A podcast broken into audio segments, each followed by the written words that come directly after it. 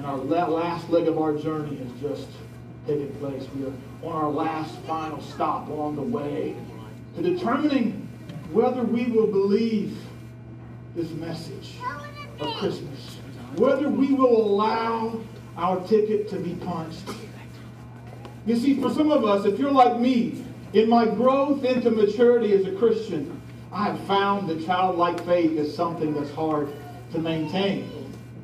There's something about the majesty and the, the magic of Christmas, the mysticism around it that, that sometimes escapes me. I get caught in the hustle and the bustle. Unlike these kids who would gather around and are still today coloring and thinking about what's going to happen tonight, most of us are just ready to be done.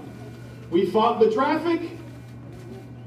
We bought the presents. Some of us are Aaron, I'm going to be up until like 3 o'clock this morning, wrapping gifts and all of that stuff. But you know what? We cannot allow that to steal from us the joy that is Christmas.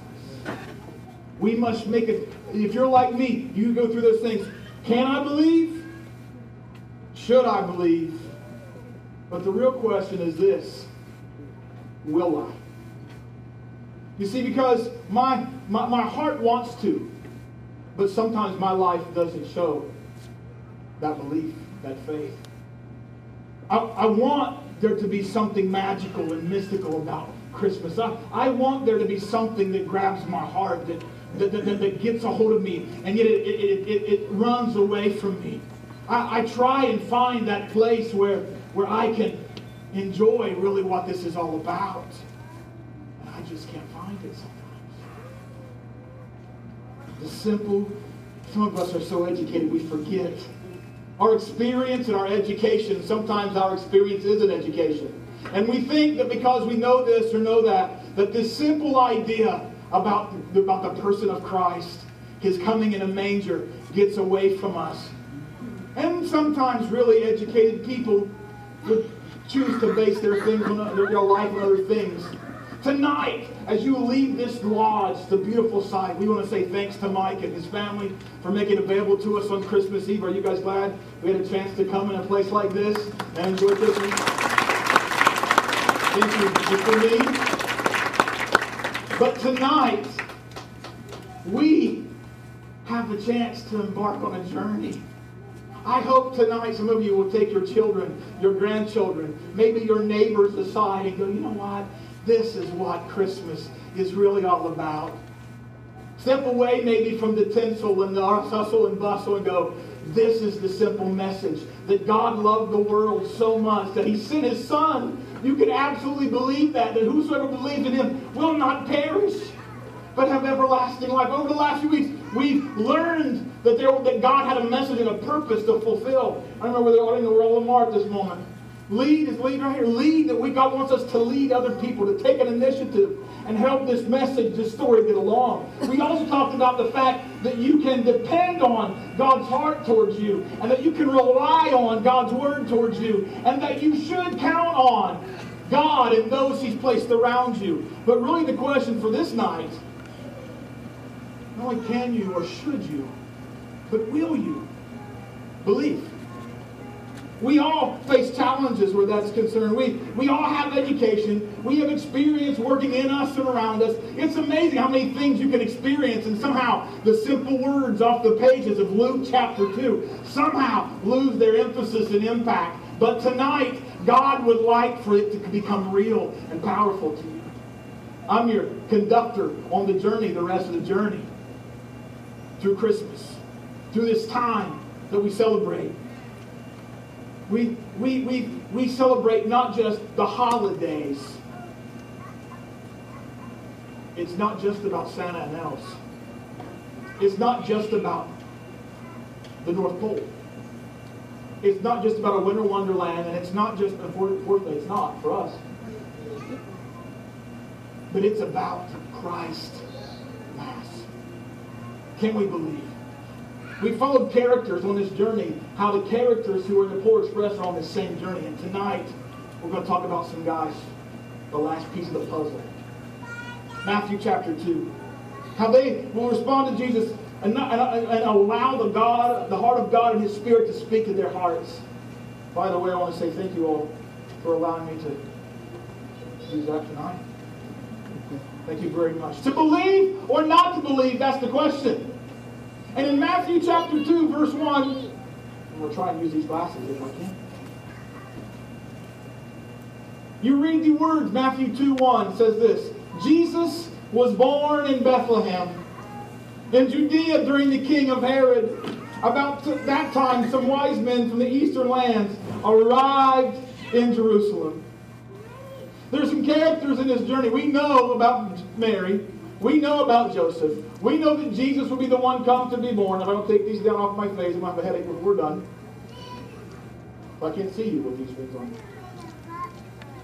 But there's a couple other pieces of this puzzle. There are some people. There's a guy named Herod who takes his place in this journey. He's a ruthless monarch. He has probably has reasons to believe because of the land that he lives in, but he chooses not to believe. I read earlier that the, title that the, the, the wise men came looking for, King of the Jews, raised suspicion because Herod had feared anyone who threatened his throne. He was a ruthless monster even killed his own children to protect his throne. This guy was a maniac and a dictator, and he finds himself in this story with an option whether he's going to believe it or not. Some of you have come today, and because of your experience, you've been mishandled, mistreated, You've had people come against you, and you don't really believe if God is for you or not. Herod makes a, makes a, is found himself trapped in this story, and fear keeps him from walking out the journey with joy. He walks in darkness. He walks in gloom. Some of you, as you face the new year, you are worried about what's going to transpire. This year has not been good for you. Things have not gone the way you'd hoped they would. And suddenly you find yourself faced with the story. You have peace on earth, goodwill for men, but not for me. And if you do not embrace the story of Christ, you will find yourself operating in fear, resorting to the old habits, the old cycles, the old things of life. He had nine or ten wives, I'm not really sure, and was known for his treachery and lust. Life doesn't change for this man. He just keeps, he finds himself in the story, and he's stuck because he fears. He had natural hate for the Jews. Herod did not know God's word, but he, he, he asked the scribes, do you guys know there are people looking for answers about Christmas right now who are stuck in a life of fear, a life of treachery, a life of lust, and they're looking for somebody to tell them the story It'll make it all worth it. He found scribes who are just really religious people. Jesus isn't looking for religious people. He's looking for people who know the message, love the message, live the message. He's looking for people who will take it and allow that message to so be lived through them that even those who are the most treacherous, those who are the most lustful, those who are the most out to lunge in the darkness will find themselves walking with Christ. Describing the word but did not act upon it. Today some of you know the words but you're not acting upon it. You're acting according to the old cycles. You're acting upon what you already know. You're acting upon the things that have happened to you in life. And today, God's asking His Word to make a difference to you.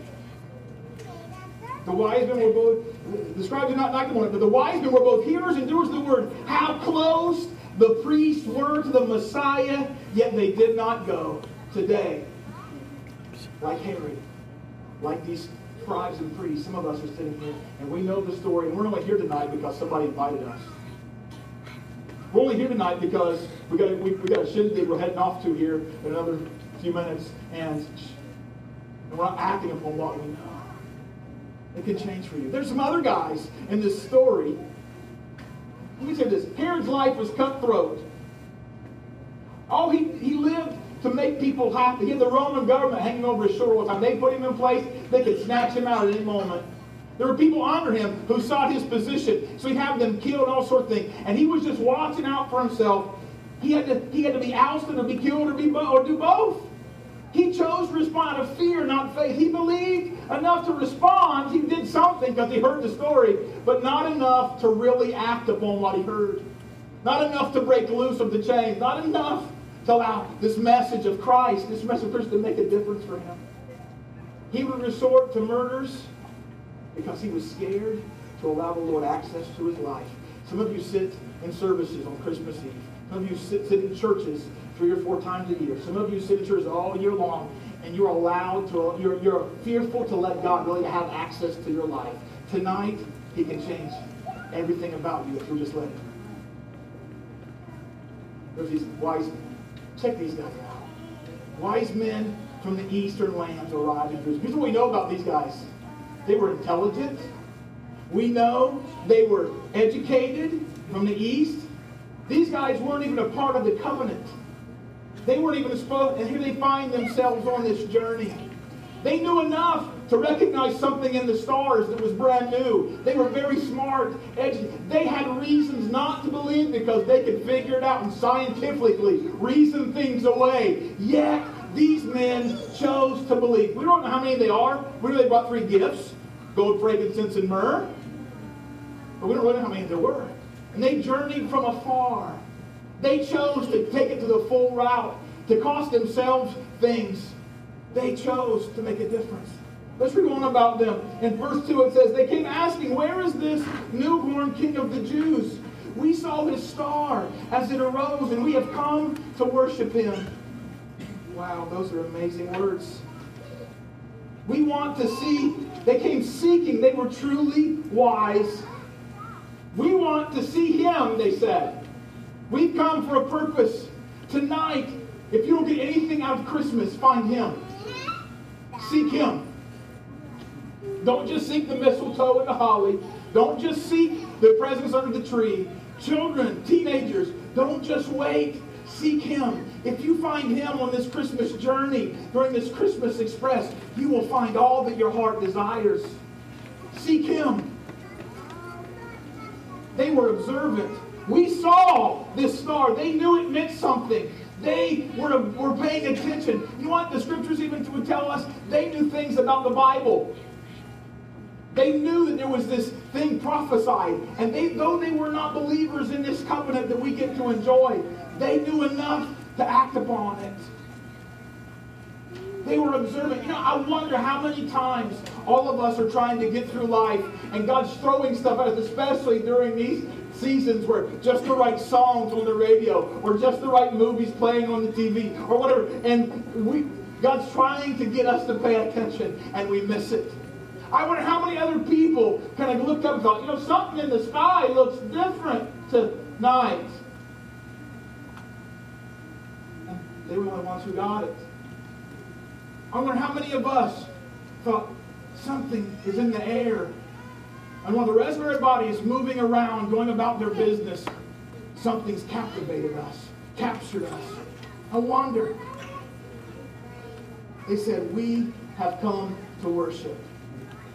Today, if you will seek him, if you observe what he wants you to observe, if you will make the decision on this Christmas Eve to be a person who will worship the risen and living Savior, everything about this story will be different.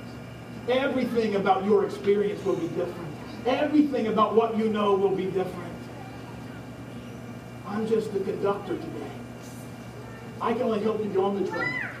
I can't make you enjoy the services. I can't make you enjoy the hot chocolates. I can't make you enjoy the journey. I can just show you how to get on. The rest is up to you. As these wise, truly wise men came. I wonder tonight how many of you are truly seeking. I wonder how many of you are observing what needs to be observed. Is it old hat to you? Because there's a funny thing in this story. Where can I my? Let's hear something. In this story, the Polar Express, this boy can't hear the jingle of the bells. When he makes the proclamation that he believes, what he could not hear, he suddenly hurt. He gets home that night from the journey and he finds the bell that he has been given as a gift laying underneath the tree. He rattles it. He can hear it. The funny part is his parents pick up the bell. His mom rattles it in her ear and she goes, Oh, what a shame. It's broke. His dad grabs it. Yeah, it's a shame. I wonder how many of you sitting out here can still hear the music, can still hear the jingling of the bells. Has it gotten away from you? Has it escaped you somehow? You see, because these guys made a proclamation they were going to believe. We have come for the purpose of worship. I want you to just, I want to punch your ticket tonight. I want to punch your ticket. And kind of set the stage as we close. I'd like for Thomas to play a clip for me. I want you to think about your ticket has been punched or not.